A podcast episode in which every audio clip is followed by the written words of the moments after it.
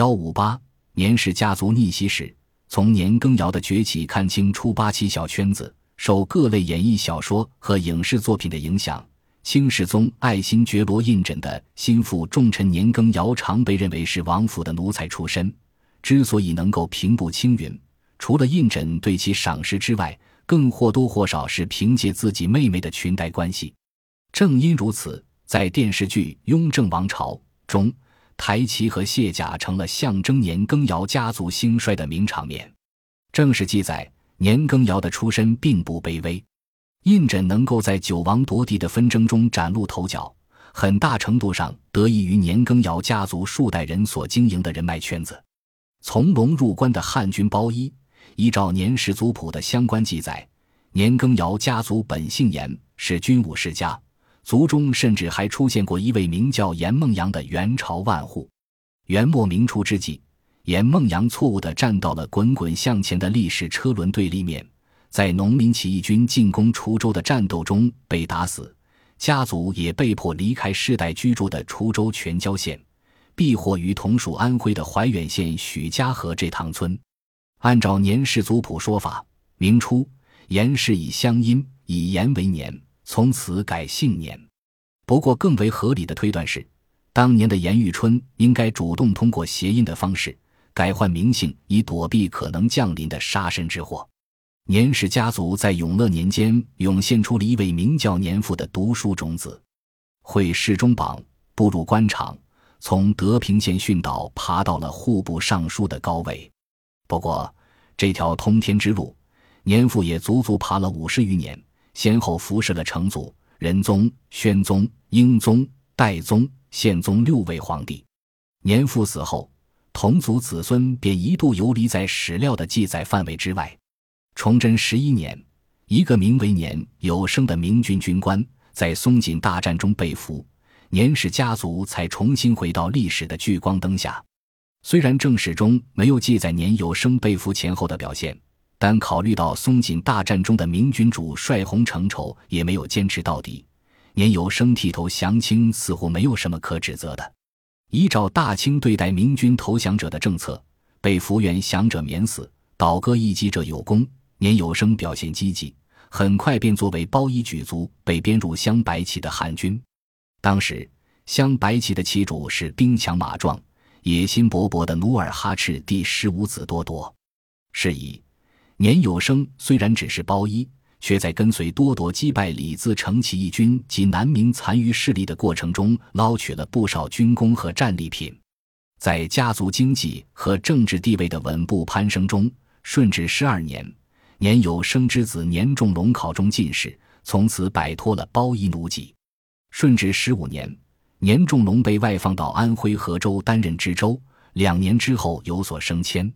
虽然相关史料中并未说明年仲龙被调往何处，但从他随后卷入苏州、松江、常州、镇江四府并飘扬一线的江南奏销案来看，年仲龙很可能是由和州直隶州调往富庶的江南担任知府。所谓的江南奏销案，与日后雍正初年对江苏积欠税赋钱粮的大规模清查并无本质上的差异。都是地方近身豪强凭借权势、交通官府贿买书吏、隐混和拖欠钱粮，但由于主持此案的乃是日后被打成乱臣贼子的瓜尔佳鳌拜，手段又是不分欠数多寡，在极深金暗明革职的一刀切。时任江宁巡抚的朱国治更是一手制造了通海案和哭庙案，诛杀金圣叹等江南名士，是以引来朝野上下的口诛笔伐。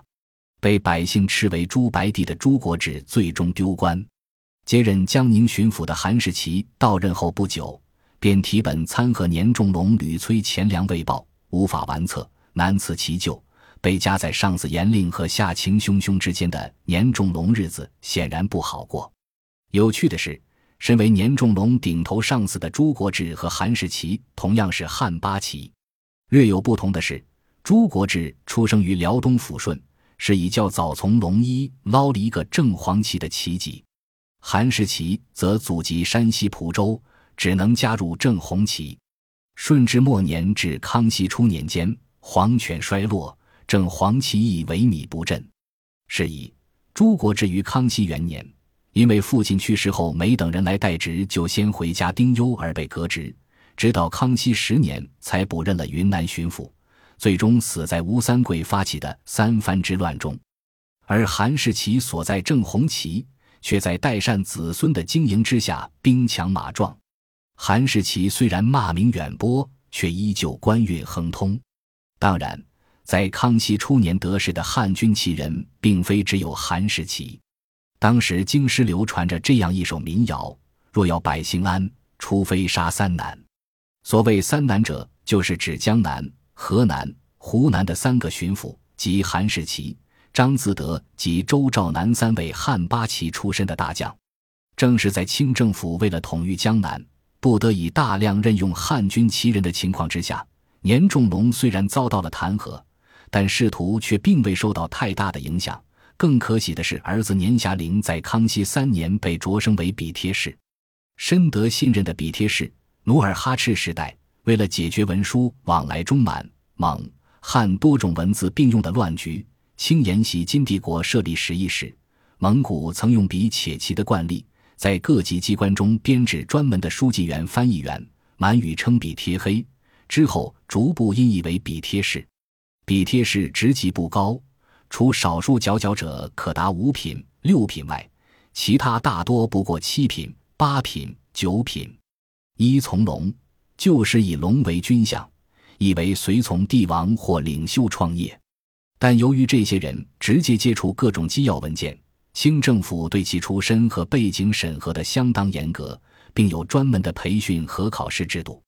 满蒙亲贵子弟出任笔帖士之后，往往平步青云，像康熙朝辅政大臣赫舍里索尼那样官至宰辅的不在少数。因此，笔帖士也被称作八旗出身之路。而日后把持清帝国近半个世纪之久的慈禧太后。其父惠征亦是比贴士出身，从年霞龄能够在二十二岁的弱冠之年出任比贴士，我们大致可以看出以下几点信息：其一，清廷对其家族的忠诚颇为认可，已将其归入自己人的行列；其二，年霞龄的才干在同龄人中还是比较出众的。当然，最为关键的一点还在于他已经被归入后备干部的培养序列，未来可期。果然。在此后的二十年中，年霞龄按部就班地从笔帖士做到了兵部主事，参与了平定三藩之乱的调兵遣将，升任刑部郎中后，又经过河南道御史的历练，最终成为巡城御史，负责巡视北京中城。也正是在这二十年中，年霞龄膝下先后有了年希尧和年羹尧等五个儿子和至少两个女儿。作为年霞龄的长子。年希尧一度被视为家族未来的希望，并沿着自己父亲的道路，从笔帖式开始，按部就班的在四十五岁时当上了安徽布政使。然而，年希尧的仕途很快进入了瓶颈期。康熙五十九年，他更因为下属颍州知州王承勋的举报而卷入了凤阳知府蒋国正的亏空案。从康熙末年清政府的政治生态来看，年希尧勒索归里。逊毙蒋国正一事八成是真的，只是因为此时年霞龄虽然已经退休，但依旧有些人脉，年节更已然打通了雍亲王的天地线，才令赶来彻查此事的左都御史田从典最终以查无实据上报。当然，罚酒三杯是免不了的。在蒋国正被处斩之后，年希尧也以失察之罪被革职。至此。年霞龄不得不将希望寄托在幼子年羹尧和已嫁人雍亲王府的女儿身上。纳兰性德的东床快婿年羹尧出生于康熙十八年，虽然在家中五兄弟排行老幺，但由于其出生时年霞龄的仕途已然步入升迁的快车道，因此年羹尧的童年生活可谓顺风顺水。其日后倨傲的性格可能是此时养成的。康熙三十八年。二十岁的年羹尧参加科举，便以第四十二名的成绩顺利通过了乡试。在此前后，年羹尧更为纳兰明珠所看重，将其爱子纳兰性德之女许配给他。关于这段政治联姻，后世多认为是纳兰明珠有意拉拢年羹尧乃至整个年氏家族。但分析当时的政治格局，情况却可能比世人想象的更为复杂。首先，纳兰明珠出身于爱新觉罗氏的死敌叶赫那拉氏，虽然其父叶赫那拉尼亚哈率部归降之后屡立战功，但在朝堂上下的一干满蒙贵胄眼中，终究还有几分门户之见。是以，在尼雅哈死后，那蓝明珠一度仅以侍卫的身份在宫中值班。顺治八年，那蓝明珠迎娶了英亲王阿济格之女，这桩婚事对其仕途多少产生了一些正面的影响。阿济格虽在其胞弟多尔衮死后被幽禁赐死，但毕竟门生故吏众多，纳兰明珠不避风险，将这位王爷的女儿礼聘为妻，自然令那些树倒之后一哄而散的胡师们肃然起敬。康熙初年。纳兰明珠逐渐在侍卫系统中崭露头角，并于康熙五年任弘文院学士，开始参与国政。康熙十四年，纳兰明珠调任吏部尚书；康熙十六年，又被授予武英殿大学士，兼任实录、方略、一统制、明史等重要皇家著述的总纂官。不久被加封太子太师，可谓权倾朝野。不过，那蓝明珠的结党营私、排斥异己。最终招致了清圣祖爱新觉罗玄诈的打击。康熙二十七年，纳兰明珠的大学士头衔被罢黜，交给侍卫处酌情留用。虽然没过多久便官复原职，但经此打击，纳兰明珠在朝堂之上一蹶不振。但其家族仍可谓百足之虫，死而不僵。纳兰明珠的长子纳兰兴德于康熙二十四年病故。次子纳兰奎绪于康熙三十六年以二等侍卫的身份入宫，后升任翰林院，历任侍读、侍讲学士、掌院学士，又兼礼部侍郎、工部侍郎、督察院左都御史等职，仍掌翰林院事。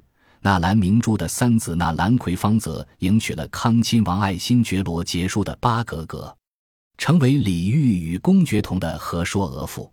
在康熙末年九子夺嫡战中。纳兰奎绪看好八哥爱新觉罗印表，多次与侍卫内大臣、议政大臣钮祜禄、阿灵阿等公开攻讦废太子印出，并串联群臣共推印传为皇储。在这样的情况下，纳兰明珠将孙女嫁给年羹尧，是为了壮大自己家族的羽翼，但也有分散投资、两边下注的意图。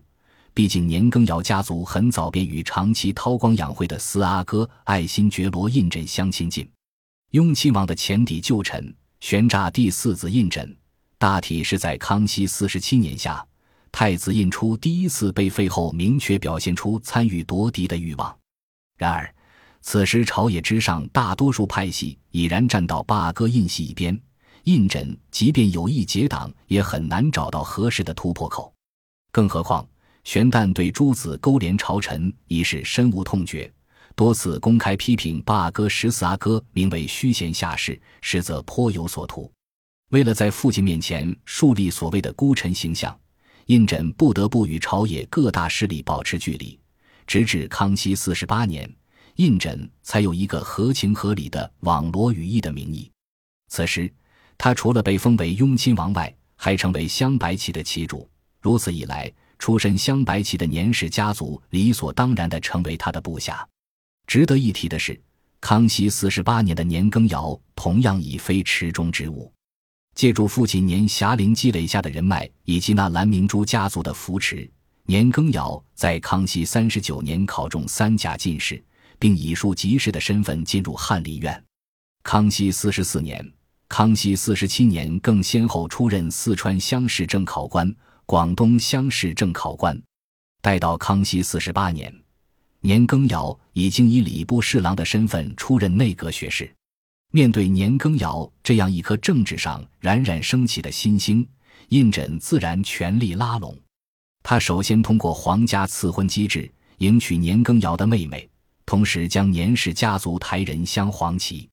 胤缜这一给年氏家族抬旗的举动，可谓一举多得。一方面，镶黄旗隶属于皇帝直属的上三旗。相当于公然告诉年氏家族自己的政治野心。另一方面，年羹尧此时在中书官场已至瓶颈，即将外放为封疆大吏，在此时给予抬旗的殊荣，几乎等同于昭告天下：年氏家族与皇室的非一般关系。喝完了妹妹的喜酒，年羹尧出任四川巡抚。在四川期间，年羹尧逐渐展现出了军事才能。康熙五十六年，准聪耳部出兵西藏，年羹尧在四川平定叛军，保障后勤，受到选委的赏识。此后总督四川、陕西两地军务。西藏平定之后，玄风谕令年羹尧护凯旋诸军人边。年羹尧在外领军，对胤禛在地位之争的最后胜出给予了很大的帮助。雍正元年三月，胤禛授年羹尧太保，加三等功。同年十月，敕授为抚远大将军，率岳钟琪等人出征罗卜藏丹津，加封二等功。长期赋闲在家的年希尧也被任命为广东巡抚。